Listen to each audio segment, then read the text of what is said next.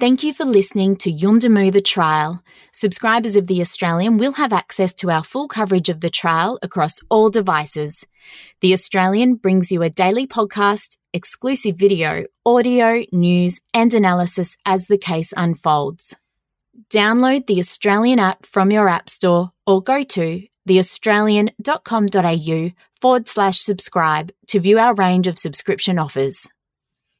Turn our attention to a developing story in the Northern Territory. A teenager has died after he was shot by police at a remote community. How are we still talking about another black day in this hands on dead police? Saturday night was a tragic day for the Northern Territory. A man has died and our Northern Territory police officer has been charged with one count of murder. What they did is not right. That's what everybody is here to demonstrate today. The member has made it clear that he will plead not guilty and will vigorously contest the charge. The member and his family have the complete support of the NTPA. As Territorians, we have been through challenging times before. We cannot and will not let this divide us. After a tumultuous month of COVID related delays, secret legal argument, and questions of law so complex that they had to be referred to the full court, the murder trial of Northern Territory Police Officer Zachary Rolfe is set to finally start today. Welcome to Yuendumu the Trial. I'm Kristen Shorten, and in this episode, we'll bring you up to speed on what's happened since dire kicked off five weeks ago and what to expect when the trial gets underway. Matt Cunningham from Sky News is my co host, and he'll be joining me each day to tell us what happened in court and help decipher the evidence. Hi, Matt. G'day, Kristen. Matt, it feels like a lot has happened since our first episode a couple of weeks ago, and it's been a bit of a roller coaster. But before we explain some of the recent twists and turns in this case, let's take listeners back to July 19, when the week of pre trial legal argument, known as voir dire, began. Firstly, what is voir dire? Well, the translation from French is to speak the truth. A voir dire is a separate hearing in which the judge determines whether evidence is admissible and can potentially be entered into evidence in the trial. So essentially, pre-trial legal arguments is what it is. It's it's where the two sides sort of nut out how the trial is going to proceed and what will and won't be allowed to be argued in front of the jury. And what was argued during the voir dire?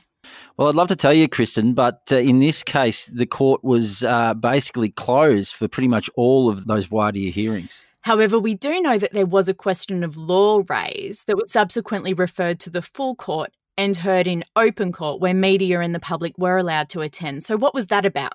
Yeah, this was interesting, Kristen. This was about whether Constable Rolfe should be allowed to argue whether he was immune from prosecution uh, if he was uh, under the Police Administration Act, if he was acting in good faith in his role as a police officer. So, uh, the defence were arguing that this defence should be available to Constable Rolfe. They are saying that when he entered that house in Yuendumu, um, with Constable E. Burl. Uh, he was there because he was trying to uh, arrest Kumanjai Walker, uh, and that he was doing that job, you know, in his designated role as a police officer. Now, the defence says that, that for the entire time that he was in that house, uh, until Kumanjai Walker was detained, uh, that that basically was the period where he was trying to arrest Kumanjai Walker. Um, and therefore, they're saying that he should be uh, covered by the Police Administration Act and therefore immune from prosecution. And they are saying that that is an argument they should be able to make in front of the jury at his trial. Now, the prosecution took a different view. Their argument was that uh, he would he was covered under the Police Administration Act and he was trying to arrest Kumanjai Walker when the first shot was fired. But their argument essentially was that sometime in that 2.6 seconds between when the first shot was fired and when the second shot was fired, his mindset changed and that he was no longer trying to arrest Kumanjai Walker. They were saying that at that point he was either trying to kill him or cause him grievous bodily harm. And for that reason, they say that the defence, that defence, that immunity should not be available to him under that Police Administration Act. And what was the full court's decision? Well, the full court, basically on the most essential question, the full court ruled uh, in the defence's favour. So uh, they ruled that it, that they didn't think it was right to be able to separate the arrest attempt from between the first and the second shots. That they, they, were basically saying that um, the entire time that he was there, uh, he was acting in his role as a police officer, and therefore he should be able to argue in front of a jury um, that that defence um, of immunity under the Police Administration Act should apply. It was a five 0 decision actually. Every um, so the full bench of the Supreme Court heard um, the matter. Five judges sat in on that hearing, and all five of them agreed that uh, the defence should be able to use that argument, that defence, um, during the jury trial. Now, following the full court's decision, the prosecution raised the prospect of an appeal at the 11th hour last week. What happened on Thursday? So the full court decision was handed down on, on Friday the 13th. Now, on, on Thursday, um, the 19th, there was another hearing in the Supreme Court where the prosecution basically argued for the trial to be suspended, for it to be delayed, so that it could seek leave to the High Court to appeal the full court's decision. So it made those arguments in front of um, the acting Justice Dean Mildren. Prosecution's case was that the decision that was made by uh, the full court was manifestly wrong. Uh, that if Constable Rolfe was acquitted in a trial where uh, that defence had been relied upon, well, then that could be uh, an error in law. And so it wanted the, the trial halted so that it could go and appeal that matter to the High Court. Now, the defence took a very different view. They, um, David Edwardson QC, said that um, to argue that there was uh, an error in the full court's decision was nonsense, uh, given that all five of the judges in the full court had basically ruled the same way, that there was no dissenting view. David Edwards, Edwardson uh, made the point that he believed that uh, it would be unlikely that such an appeal would succeed at the High Court. And so he argued um, that the trial needed to start as planned on Monday. Just uh, acting Justice Dean Mildren ruled in the defence's favour. He said that when he balanced up uh, the competing arguments, he said uh, basically that he was of the view that he didn't believe the likelihood of success at the High Court was strong for the prosecution, and he also said that this, this was a trial that had already faced significant delays because of COVID nineteen, uh, and for that reason, or for those reasons, um, he dismissed the application and and he ruled that the trial should begin on Monday, the twenty third of August. That's right, and I think Judge Mildren also made mention of the fact that Rolfe's uh, life has been in a sort of legal limbo for almost two years now. And if that stay had been granted and the matter was referred or taken to the High Court, the trial could be delayed indefinitely. How long do you think that an appeal like that would take? Well, I, it would have taken several months, and, and, Justice Mildren made the point in court that the earliest court date he could envisage if uh, this went to the High Court and the High Court had to decide about this would be in April or May next year. Now, remembering that it's already almost 22 months since the incident occurred, that would push it out to uh, two and a half years uh, since the incident occurred that the matter would proceed to trial. He also raised concerns about, uh, or, or addressed some of the concerns about uh, sort of the dimming of the memory of witnesses. Um, we're expecting, you know, up to 50 witnesses to be called in this trial, and obviously, the longer the delay between the incident and the trial, you know, the less reliable their account of events uh, might be. Uh, so that was a factor. But you're right. The other factor, you know, was you know the impact it has not only on the accused but also on the accused family, um, uh, friends, and and witnesses as well. Um, who've seen this drag out for quite some time already, um, mostly because of the COVID 19 situation. Yeah, the impact on everyone involved, really. So, who was at court on Thursday, Matt?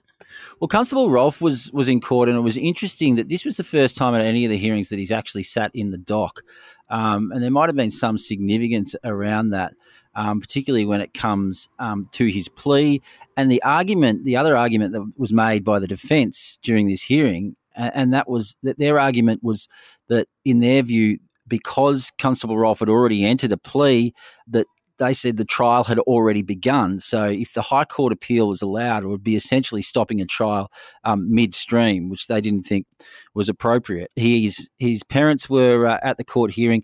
There was a large um, section of media for the first time up until this point. It's basically just been the local um, Darwin Media, who's been attending these hearings, but there were uh, a number of journalists who've come in from other parts of the country to cover the case uh, who were at that hearing. And also, um, there were members of the uh, Northern Territory Police Association and the Police Association President Paul McHugh, uh, who's been at pretty much every hearing since uh, this case began. And how did Constable Rolfe seem? Well, he just sat there quietly in the dock. He really didn't show any expression throughout um, the entire hearing. And then, uh, you know, he said nothing uh, as he left the court afterwards. So, I mean, he, he really um, didn't show a lot of emotion at all. Did anyone say anything to the media outside court? Yes, both of the both the defence barrister David Edwardson QC and the uh, prosecution counsel Philip Strickland SC spoke briefly after the hearing. We might take a bit of a listen to what they had to say. Are you pleased with that decision, Mr. Edwardson? Very. The stay was refused, and we will probably, uh, almost definitely, file a stay application in the High Court to see if that refusal is overturned, and we'll see how we go then. But if that doesn't happen before the trial actually starts, can the trial start? We'll see. Okay. Can't say anything else at this stage. So that was David Edwardson and Philip Strickland speaking outside the Supreme Court after that hearing. And so, Matt, that hearing on Thursday where Judge Mildren dismissed the prosecution's application for the stay, was that the end of that matter?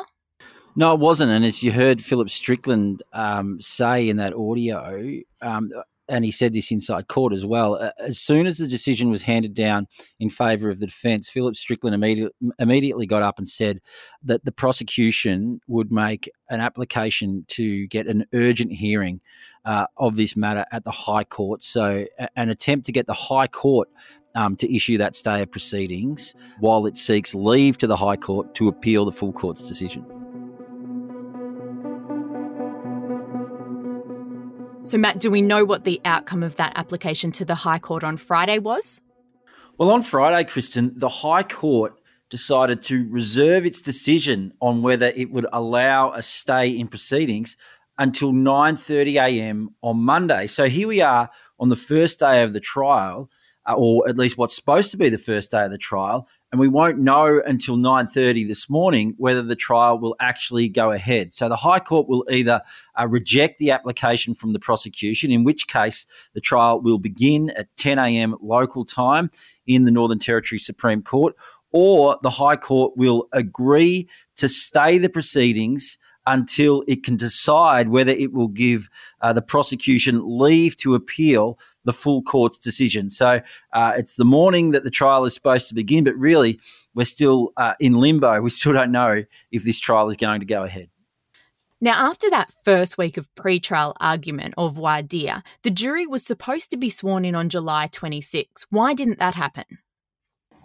Well, there's been a series of coronavirus related interruptions. So the trial was initially delayed um, because of COVID related travel restrictions, which impacted the prosecution um, team. So at one stage, uh, it looked like the trial could be delayed until 2022 due to not only the indefinite lockdowns and travel restrictions, but also the prosecutor's future availability. Now, uh, eventually, um, Philip Strickland uh, SC agreed to do two weeks in quarantine at the Howard Springs facility in Darwin. He's based in Sydney to allow the trial uh, to go ahead, but uh, he couldn't get up here by the 26th of July, so that basically forced the trial to be delayed. So, Matt, the trial was then due to start last week on Wednesday, August 18, which was actually Rolfe's 30th birthday, but was then delayed again. What happened this time? Well, this time it was a coronavirus uh, scare in Darwin. Uh, there was one case of uh, COVID 19 um, that saw the greater Darwin area put into a three day lockdown. So that lockdown uh, came into place on the Monday, and uh, it meant that basically um, the trial couldn't go ahead on the Wednesday because Darwin was still in lockdown. So in the end, it was deferred until until today. So is everyone now in Darwin and ready to go, Matt? They are. So, as I was saying before, the lead prosecutor, Philip Strickland SC, eventually agreed to quarantine in Darwin for two weeks um, to prevent indefinite delays to the trial. And he completed his 14 day uh, quarantine at Howard Springs last Monday. However, um, his junior barrister, Sophie Callan, she was forced to pull out um, because she couldn't make it to Darwin. So she was replaced by Melbourne based junior barrister Joanne Poole. um, who is now in Darwin. Uh, she managed to get up here in the small window while the Northern Territory's borders were open to, to Victoria, but they've subs- subsequently um, closed. Now, Constable Rolfe's obviously here. His parents have been in Darwin since early July, uh, waiting for the start of this trial.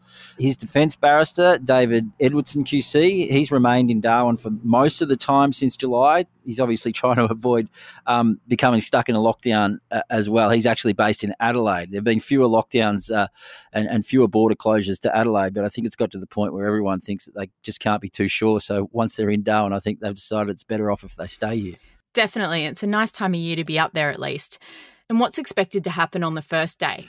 Well, we expect jury selection to take at least half of the first day. So 12 people will be selected from the Greater Darwin region to sit on the jury for this case.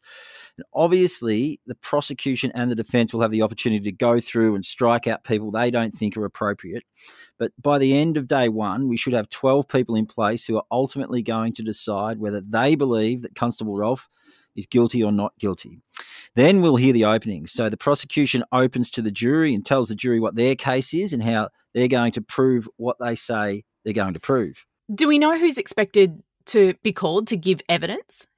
Well, there are about 50 witnesses expected to give evidence. Uh, having regard to the committal, it's likely that the witnesses uh, who will be called will include um, the officers uh, in, in uh, involved in attempts to search properties connected to Kumanjai Walker in Alice Springs and Yuendumu uh, in the lead up to the shooting.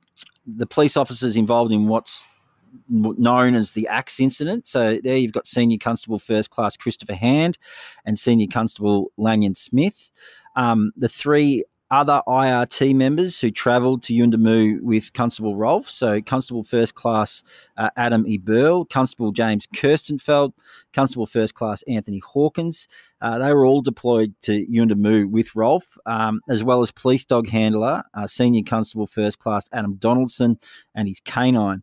Uh, Yuendumu Remote Sergeant at the time, uh, Julie Frost. We expect we may hear from her, and there will no doubt be a number of community witnesses. Now, the most important prosecution witness will be NT Police use of force expert, Detective Senior Sergeant Andrew Barham, who is a Detective Senior Sergeant with 23 years' experience in the NT Police Force and attached to its Professional Standards Command Unit. There will probably be also be other experts who go through biomechanics and the training of Zach Rolfe, uh, as well as other police officers. Can we expect to see the Northern Territory Police Commissioner or other members of the police brass at court? Oh, we will see some of them, no doubt. Who, though, it's not clear, but we could possibly hear from it, or at least see at court, the NT Police Commissioner, Jamie Chalker, or his barrister, Mary Chalmers. Um, the Assistant Commissioner, Nick Anticich, uh, there's a possibility that he will be called. Also, Senior Investigating Officer, Detective Superintendent Kirk Pennuto, and his Deputy Senior Investigating Officer, Detective Senior Sergeant Mark Malagorski. Who do you expect to attend court in support of Rolfe? Well, as I said earlier, um, Paul McHugh, the president of the Northern Territory Police Association, uh, has been in court uh, pretty much every day for every hearing there's been so far. Um, there were plans to actually get the presidents of all of the police unions from around the country to come to Darwin for this trial, but um, COVID 19's put a stop to that. Um, Rolfe's parents, uh, they've been there uh, throughout the voir dire, and we expect that they will be there throughout the uh, entire um, trial. And there's also been some um, other members of the police association, friends and supporters of his, um, who we've seen so far, and we, we also expect to be there um, when the trial begins. Matt, do you expect supporters of Kumanjai Walker to attend the trial in Darwin in person? Uh, we do, Kristen. In fact, uh, there were uh, quite a few of them who were already on their way from Yuendumu to Darwin uh, last week. And in fact, they had to uh, turn their buses around and go back home because of this latest COVID uh, situation that forced lockdowns in the top end in Katherine and in the greater Darwin region. But we do expect there to be a, a, strong group of supporters there. Um, of Kumanjai Walker's supporters outside the court, lending their voice and lending their support um, to his family. And what do you expect the police presence outside the Supreme Court to be like? Well, from what we've seen so far, Chris and I'd expect it to be significant. I was actually quite surprised um, to show up outside court on the first day of the voir dire and see such a strong police presence there. There were at least four CCTV, mobile CCTV cameras that had been set up. There was a mobile police van um, that had been set up, and there was probably close to 10 officers uh, who were there uh, wandering around, um, just keeping an eye on things. Uh, outside on the lawns outside um, the courthouse uh, itself. So uh, I think that was probably done in an abundance of caution because there are actually um, no supporters um, really, or no protesters um, on from from either side of this uh, of this case uh, who showed up during the voir dire. Um, but there's obviously police are of the belief that that um, most likely will happen at some point, and so that they've certainly had that police presence there throughout the voir dire, and I expect uh, it will be there um, throughout the trial. And how long do we now expect the trial to run for? Well, the hearing was originally expected to run for four weeks, but we now think it'll probably be closer to three. So, uh, if that was the case, it would be wrapping up uh, mid September. Uh, that would be when we would expect the jury to be uh, asked to uh, to reach a verdict. Excellent. Well, thanks for bringing listeners up to speed, Matt, and I look forward to chatting with you again tonight to find out exactly what happened on day one of what is set to be one of the territory's and Australia's most significant legal cases.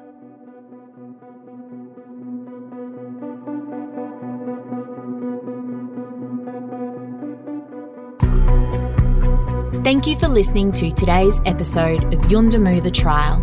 If you want to access ongoing coverage of the trial, please subscribe to The Australian and listen via our app. Subscribers of The Australian will have access to our full coverage of the trial across all devices.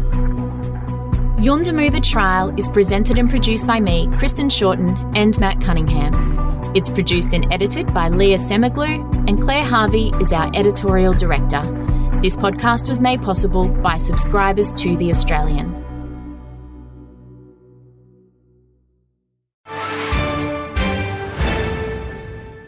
News doesn't have to be boring. The Brits have given Prince Harry a new nickname after yet another tell all interview. Oh, God, is it the Ginger Whinger? Let the team at news.com.au get you up to speed each day with their podcast, From the Newsroom. A couple were busted joining the Mile High Club. Well, I guess they can't fly Virgin anymore. Politics, sport, red carpets, royals. Get all the goss in just a few minutes. Follow From the Newsroom wherever you get your podcast from.